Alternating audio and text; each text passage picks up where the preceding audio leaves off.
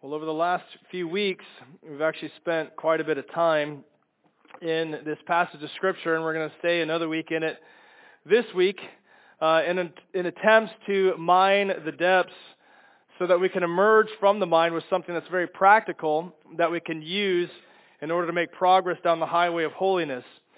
And I hope that you would notice this, but the sheer amount of time that we spent in this text should tell you that what we are seeking after is very, very important for the foundation of this book and to put it into practice in your life. When we opened up this sermon series, I gave an illustration of when I was able to drive around Mike Hornstra's 1970 Chevelle Supersport. Remember?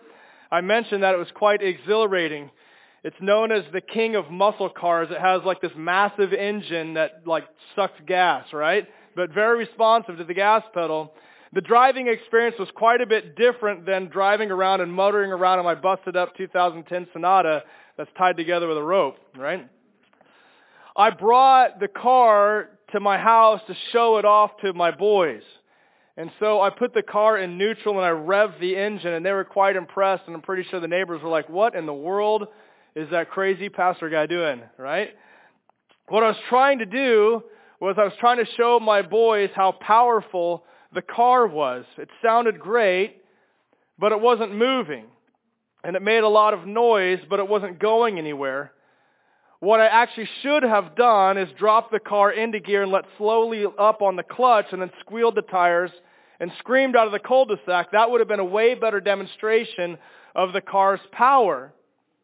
Today, we are going to emerge from the mine of this text that we've been in for the last three weeks with new knowledge and new feelings and what we want to do is we want to slam what we have come to know and what we've come to feel into the transmission of our lives. And I'm hoping that we will squeal the tires a bit and demonstrate the raw power of the gospel as we run away from everything that characterized our former life.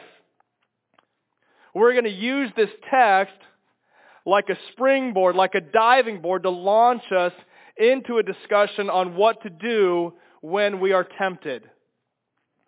So I want to quickly review what we have covered. As we step onto the diving board and we approach the end of it, I want to ask ourselves the question, what do we know from this passage of Scripture we've already studied for the last three weeks? Well, we know this, that trials provide an opportunity for us to demonstrate our steadfast faith.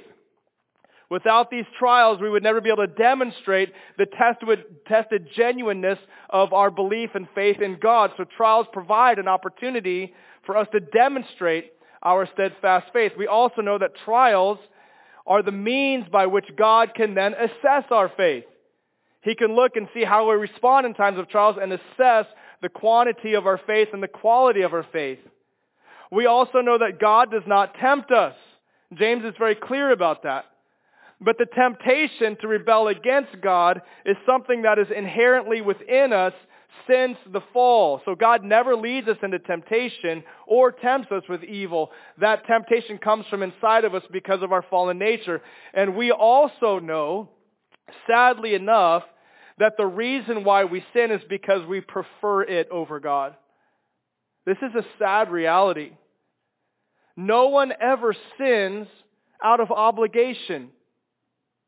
Humans always end up doing that which they want to do, even if it's in direct opposition of what God, who is the giver of every good and perfect gift, has commanded.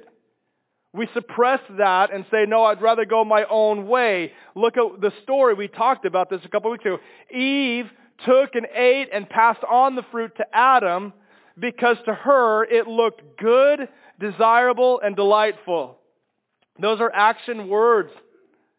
Those words come with legs. They cause you to do something. If you look at something and say, that's good, it's desirable, and delightful, then why not do it? And that's what Adam and Eve decided to do. And we also know the reason why we do that, which is clearly prohibited by God, is because we have been deceived into thinking that the God who gives good and perfect gifts and who is also incapable of ever changing is somehow holding out on us. So I'm just going to go for it, even though you say, no, I'm going to do it because I feel like you're holding out on us, God. And we know that our descent into depravity is a slippery slope covered in dish soap, meaning once you have the initial taste for something, your salivary glands start to salivate, prepping your whole body to be ready to digest something that you think will be delicious, but will actually lead to your demise. So James says, when desire is conceived, it will give birth to sin, and sin, when it's full grown, will bring forth death. And we say, yikes. That's why we don't want to play around at the top of that slippery slope. So those are some of the things that we've come to know from this text. So now we're walking to the end of the diving board, and let's take one big bounce before we jump into our discussion about temptation. We know what we know, but what do we feel? All right? Both of these things are very important before we talk about temptation. So what do we feel? What have we felt from this text over the last three weeks? Well, hopefully, everything that you've come to know has affected the way you feel. That's the way it's supposed to work. That's what knowledge is supposed to do. Knowledge that puffs us up and doesn't lead us anywhere, it doesn't do us much good. So we need to be affected to the causal core of our lives. Our hearts need to be enraptured with the fact that while we were yet sinners, we just sang about this and Jesus, thank you, Christ died for us. Even when we demonstrated that we prefer other things to God, God of His own will, He brought us forth. By the word of truth is what James 1.18 says. Of His own will He brought us forth. By the word of truth. That we should be a kind of first fruits of His creatures. Do you see that in chapter 1 verse 18? It's amazing. He has made us a first fruit, not based off of anything that we have done, but according to his own will we were brought forth. That means that we were born again by the authoritative word of the truth, which is the gospel, the good news that Jesus Christ came into the world to save sinners. In Christ, God was reconciling us to himself and not counting our sins against us. Rather, he took our sins, he nailed them to the cross, and then he separated us from them as far as the east is from the west, so that now when God looks at us, he sees the merits of Christ on our account. What? Wow. That's, that's what the gospel does. And it's not because God has somehow miscalculated our debt but it was because our debt was paid in full by Christ. And this should cause us, it should cause us to be affectionately thankful and grateful. That's what we just saying. Jesus, thank you. Thank you. I have a heart of gratitude, a heart of thankfulness for you for what you've done. So now we know what we know and we feel it in our bones that God has given us the ultimate good and the perfect gift of being called a first fruit of his creatures. The sacrifice of Jesus began the redemption and the renewal of every part of the fallen creation, and he's starting with you. So that means that you're not just at the mercy of your former manner of life. You're born again. And in your moment of temptation, you might wonder where your good and perfect gift is. Well, if you're in Christ, that perfect gift is in you because Christ in us is the hope of glory. And if Christ is in you and if Christ is in me, that means that you and I have way more than a slugger's chance to survive a moment of temptation. And so last week I told you, you are much stronger than you think you are if Christ is in you. So we know what we know, and we feel what we feel, and not only should we feel thankful and grateful, but we should also feel very strong today. You should feel very strong based off of what you know and what you feel. We should be thankful, grateful, and strong. So now that you and I know what we know and we feel what we feel, I want to get down to doing that which is what we really want to do. The Spirit of God is jealous for you to embrace this teaching today. And so now we've gotten on the diving board. We've approached the end. We've made a big bounce. And now let's propel ourselves off the diving board and talk about temptation and see what we're supposed to do when we face it. Let's pray. God, I pray that you would help us. Help us make it through this teaching that is certainly based off of your word. And in order for us to get into this mindset, we've had to take three or four weeks to just look at this text. And now we talk about very practical, rubber meets the road type of things. And so I pray that you would bless us with uh, understand, helping us understand your game plan for us when we face temptation that we all face. So help us to be honest, help us to be truth filled, help us to be thankful and grateful and strong in our moments of temptation this week based off of what we hear today. And it's in Jesus' name we pray. Amen. So, what are we to do when we're tempted? Now you know a bunch of stuff, you feel a bunch of stuff. Now, what should we do? Because I'm still tempted in various ways. At all times, probably. What should I do when we're tempted? Number one, all these begin with W for you, so you can kind of remember it, okay? First of all, watch for it. Watch for it. Don't be oblivious to it. I think the first thing that we need to do is to have our eyes open and our heads on a swivel. Once again, I want to remind you that this is kill or be killed talk. We need to watch for it and anticipate it coming. Temptations to sin will come as sure as the sun will rise. Have you ever been watching a football game when your team has had a fantastic play and you move the ball down the field and you're celebrating and you're cheering and you think that this could end up being a scoring drive, but then on the bottom of the screen you see a little yellow box that pops up with the word flag in it?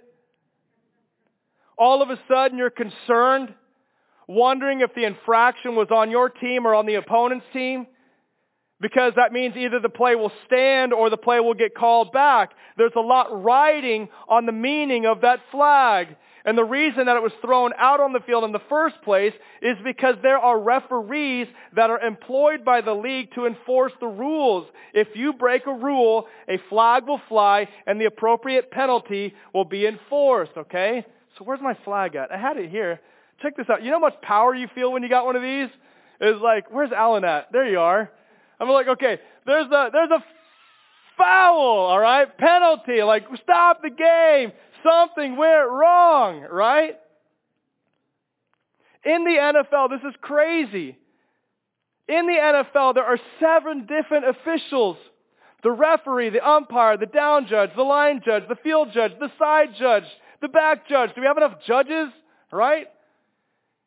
And they even have these things called replay officials. They're not even on the field.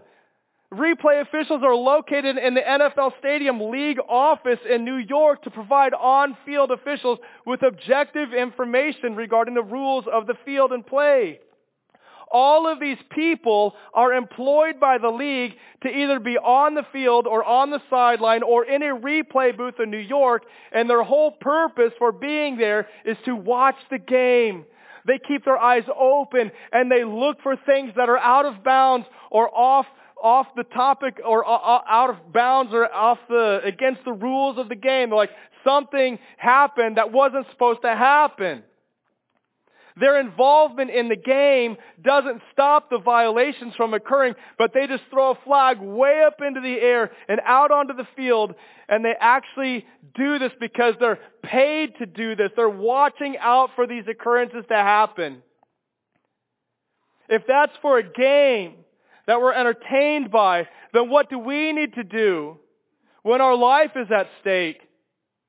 We need to watch for times of temptation and anticipate them coming so that when they do come, we can throw a flag way up into the air or out on the field of our lives and say, hey, this is an infraction against my first fruit status.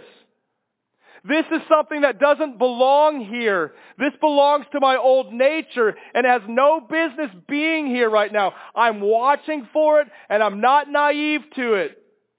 I might not be able to stop it from occurring. I'm aware of how my heart wants to violate what God has said. After all, it is prone to wander, but I'm watching for it and I'm not surprised when the moment temptation comes knocking. We have been instructed to be watchful for this.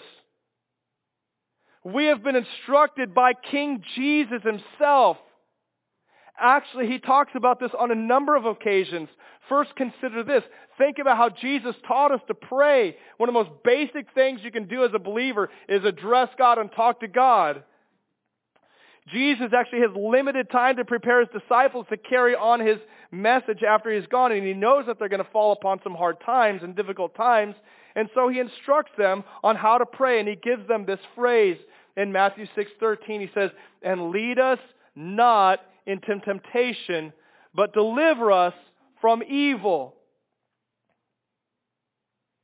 Now, of course, we know that from our text in James that God will never tempt us. So why would Jesus tell us to pray these words?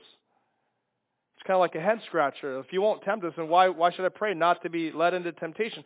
Well, although God will never lead us into temptation, he will allow us to undergo, undergo severe testing. And a prominent example is Job.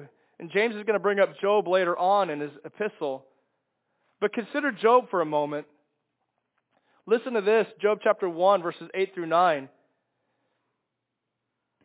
And the Lord said to Satan, have, have you, have you, have you considered my servant Job? Whoa. That there's none like him on the earth, a blameless and an upright man who fears God and turns away from evil. Then Satan answered the Lord and said, Does Job fear God for no reason? Have you not put a hedge around him and his house and all that he has on every side? You've blessed the work of his hands and his possessions have increased in the land.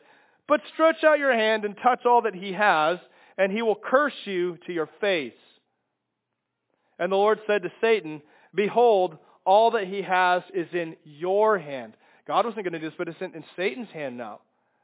Only against him don't stretch out your hand. So Satan went out from the presence of the Lord. Listen, this is a severe test that God allowed Job to go through. And people, I hope and I desperately pray to God that he never leads me into that type of situation. I cannot imagine the suffering and the loss that Job went through.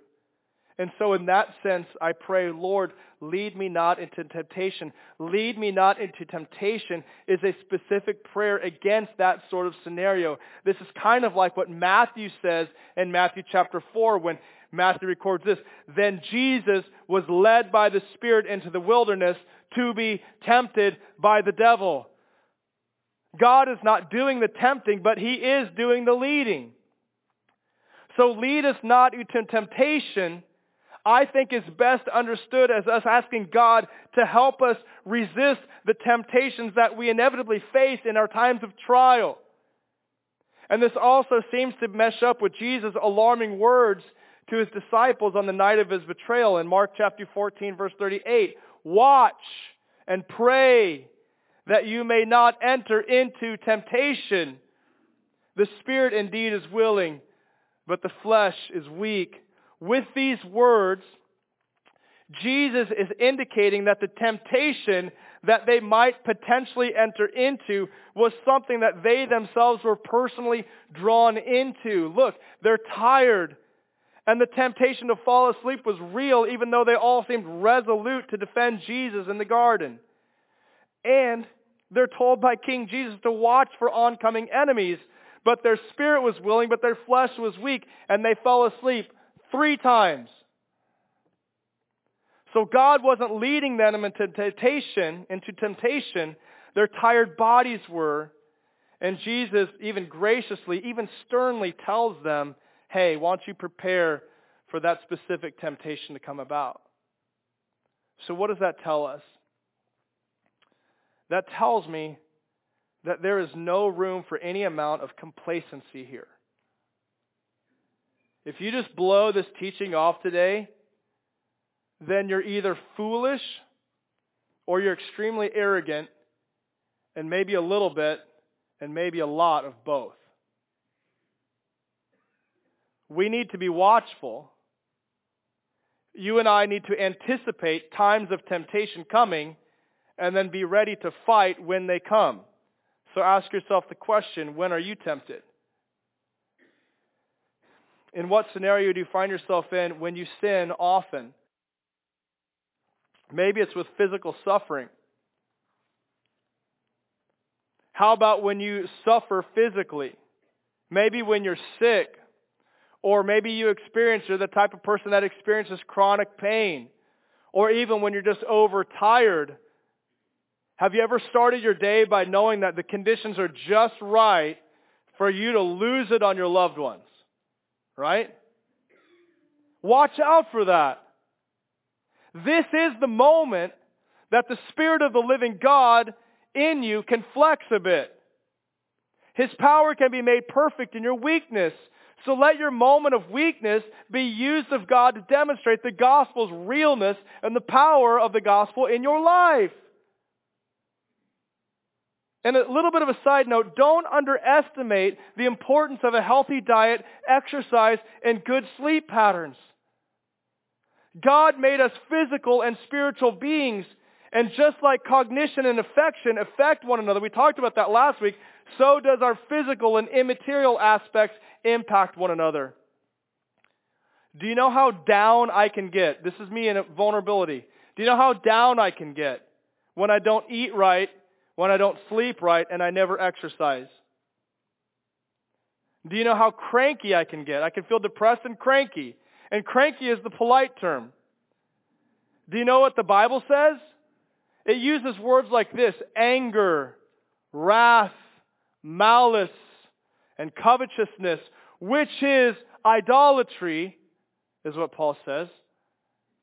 So this is pretty intense and damaging stuff.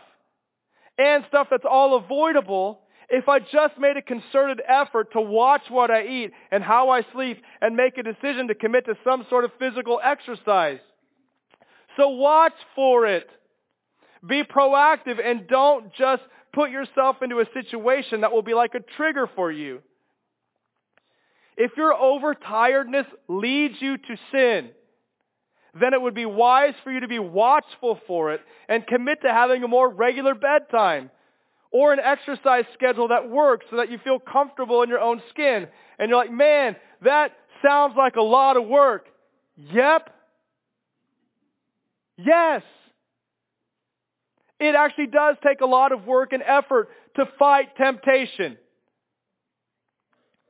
So it could be physical suffering or it could be spiritual neglect. Sometimes I think a lack of effort can bleed over into our spiritual lives as well. Spiritual laziness, idleness, sluggishness, a reluctance to put any effort towards physical or spiritual growth will allow temptation and sin to lead us to our demise. So think about this. Are you reading the Bible? Are you reading the Bible and letting it revive your soul, as it says in Psalm 19? Are you committed to church attendance, the place where the saints are gathered for mutual encouragement? Are you choosing to be authentic and real and vulnerable with a group of brothers and sisters in Christ so you don't have to walk the journey alone, whether it's accountability partners or small group or life group or just a Bible study that you've been a part of for years. If you neglect these basic disciplines and these practices, you're neglecting to be watchful for times of temptation. So whether it's physical or spiritual, ask yourself, when and where and how are you tempted? Anticipate it, watch for it, and know where you're vulnerable. So let me just throw out some questions for you. How do you handle your alone time? What are you vulnerable to when you're overwhelmed? What about when you're underwhelmed or you're bored? How do you handle your late nights or your business trips out of town? How does your pulse start to race when you look at what people have posted on social media platforms? Or maybe you start to feel a little down as you stare at a screen and you be, compare yourself with the airbrush portrayals of the perfect body or the perfect relationship or the perfect living room decor. How do you handle the spandex that's all over the place in the local gym that you work out in? what goes on in your heart when you hear that inflation is rising and you wonder if the worldly wisdom of cutting back on your charitable giving is wise. Look, this isn't a shakedown. This is just me sounding an alarm and acting like a referee with a flag in my hand, in my pocket, looking out for those opportune times that are in all of our lives. So if you don't watch out for them, they'll destroy us. I'm going to throw a flag out there. Look for those things. So hear me when I say what Jesus said to his disciples, watch out. Watch out. And the second thing I'd say is welcome God into it. Watch out for it and then welcome God into it. If you stand any chance to overcome your time of temptation, you are going to need some help. Listen to me. None of you, none of, I don't care who you are, none of you are capable of fighting this without help. And the only one who can really prove to be of any help is the one who was tempted and tried in every way and yet without sin. That's the person who can help us most because he actually walked the proverbial mile in our shoes and he actually did it without giving in like we all do so often. So let's welcome Jesus into our struggle. Instead of pretending that the struggle doesn't exist, welcome him into it. the moment of temptation rises in our hearts, when that moment of temptation rises in our hearts to sin against God, we need to remember and act on the word that God gave David so long ago in, or in Psalm 50:15. Psalm 50:15 says this, "And call upon me in the day of trouble, and I will deliver you, and you shall glorify me." I love this verse. Garrett, I came to Awana teaching and you were teaching. I was like, Yes, they're learning it. Yes. Call upon me in the day of trouble. It assumes that you're going to be in trouble, and I'll deliver you, and you shall glorify me. We have to watch for the moment and then be willing to say, hey, this is it. This is the moment. I've had to say that to my family sometimes. Hey, this is the moment that we're going to be really tempted to give in to whatever. Now, now is when, when the gospel has to get some traction. This is it. This is the moment. I was watching for you to come around these parts, and now I see that you're here, and I'm immediately going to turn my attention to God and say, I'm in trouble. I'm in trouble. It's, a, it's the moment, God. I need deliverance. I need your sustaining power to get me past this moment because right now I feel stuck in it. So you actually have to have enough faith to call upon Him and enough faith to know that He can actually deliver us and enough faith to know that we can glorify Him by not caving into those desires that are tempting us. God can redeem even our inner enticements towards sin against Him for good if we call upon Him and be delivered by Him and then we glorify Him. You are a first fruit. Start acting like it. Apart from Him, you can do nothing. So if you're a branch and a first fruit, the last thing that you want to do is separate yourself in the moment of your temptation from the life-giving, power-enabling, death-blow delivering nourishment that freely flows to you from the vine. So call upon him in your day of trouble. And you say, well, I've tried that before. Great. Nothing happened. I still had my sinful cravings. They weren't zapped away.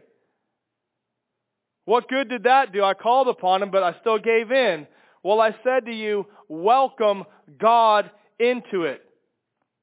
And if all you ever do is cry out to God from the confines and the safety of your prayer closet, then maybe his ear hasn't heard your voice. And you're like, okay, wait a minute, you lost me. What are you talking about? This is what I'm talking about. What does it look like to welcome God into the struggle? The tangible expression of Jesus in the world today is something that the biblical authors call the body of Christ. This is very important. If you are born again and indwelt by the Holy Spirit of God, then we are collectively His hands and feet. Some are toenails, some are nose hairs. We got a lot of those here, right? But we all serve a purpose. And some of us serve functionally as his ears for other people. The tangible expression of the body of Christ has ears. And since it is true, we need to welcome God into our struggle. And I need to welcome the people of God who are indwelt by the very Spirit of God, who are collectively functioning as the body of Christ into my struggle as well. More than likely, my deliverance that the Lord will provide for me in my time of need will be found when instead of hiding my darkness from people, I shine a spotlight on it and allow other people to shine their spotlight on it as well. That's why the author of Hebrews says, but exhort one another every day, as long as it's called today, that none of you may be hardened by the deceitfulness of sin. This is no joke. You need other people to remind you of what you don't want to do. That's how deceived we can be in a moment of temptation. Here's another moment of vulnerability for me. Listen, I've shared about this before, but I have a group messaging app on my phone. And I have a group of people called My Guys, nine guys. It consists of longtime friends, former pastoral colleagues, former elders I served under, current elders I serve alongside, and new friends that I've acquired here. And in a moment's notice, they are summoned and called to arms and come to my side like minutemen, trained and ready to engage me and engage with me in the battle. I can't do this without them. Why? Not because I need them, but because I need Christ in them. if I'm going to be victorious, I need this type of assistance. That's how weak I am. Now, some of you might say, well, that's good. That's only good if you're willing to expose your temptation, Sean. And I say, yep. I could hide it. But guess what? I've come to desire something more than indulging in what is offered to me by the fleeting pleasures of sin. You know what I want? I want mercy. And in order for me to obtain mercy, the scriptures tell me that I need to confess and forsake my sin. So because I want mercy more than my sin, I confess and I expose the depths of my depravity. And it's not easy, and it's always a fight. Listen. Listen to this. Every single time I think about opening up that app and letting my thumbs do the talking about the depths of my depravity in that moment. And then I consider hitting send on that text message. Guess what? I am actually met with the exact opposite thought. You know, do you really need to send it? Don't bother them. It'll be a burden to them. They might even turn on you and think that you're disgusting for even being tempted. Every time. Every time. Every time I'm bombarded with the thought of how embarrassing and how humiliating it is, and the devil wants me to mull on that. And he wants me to come to the wrong conclusion that confession is too embarrassing or too humiliating, so don't go through with that. You can just handle this temptation on your own. That's, that's the battle. Hear me when I say this. Confession and humility are not a sign of weakness. They are not a bad thing. So think about another scenario that might happen in the cars or in the dining room tables or within the bedroom walls of the people gathered at this building. Let's say that you and your spouse are in a disagreement over something and you're both bothered, but one of you literally stops in mid-sentence even though you know what you could say next would be a real zinger a real zinger and a slam and bring with it a whole lot of temporary satisfaction as you let the bullet spray from your mouth like a fully automatic rifle with a fully loaded clip. But instead of pulling the trigger and killing them with your words, you say something like this. You know what, right now, I'm very angry. And I don't want to blow up and murder you with my fists or with my words or even in my heart. Can you pray for me? Can you talk me off the ledge? Now, some of you are like, ha, yeah, right. Sean, you're crazy. That's not how it works in my house. I say, often that's not how it works in my house either. You mean you expect me to have self control when I'm infuriated Sean? No. God does. Self-control is proof of the Spirit's presence in your life. So if you don't display any evidence of self-control, even when you have the perfect comeback line, then you have a way bigger problem than what comes out of your mouth. You are in danger of the fires of hell, is what James is going to say when we get to chapter 3. But it's so hard. And I feel so weak. Yep. So let his strength prove to be perfect in your weakness. But you say, if I do that, that'll take all of my leverage and all my source of power. It will leave me disarmed and I'll feel humiliated if I admit that I'm angry and I need help and I'm tempted to lose it on the ones I love. Will it? Good. Don't be deceived into thinking that humility is a bad thing. Can you think of anyone who humbled himself to the point of death, even death on a cross? Do you know that he was the only one who never gave into temptation? Maybe and mostly because he was humble. So take a page from Jesus, swallow your pride, and openly admit that your heart is like a graveyard sometimes. Confess that, then forsake that, and obtain the mercy that you desperately need for your soul. So sorry for one more sports analogy. For those of you that have ears to hear, you'll hear this. I just can't help but say this. In your arrogance, don't underestimate the punching power of Ivan Drago and end up dead like Apollo Creed. You're like, what are you talking about? For those of you that have ears, you just heard. Cryptic enough, there's your comic relief. The truth is, is that God is present in his people. We are a temple, so we need others. We need to welcome God into the struggle by exposing our temptation to other brothers and sisters in Christ. And once we watch for it and we welcome God into it, we need to withstand it initially and wrestle it completely. Last couple W's there.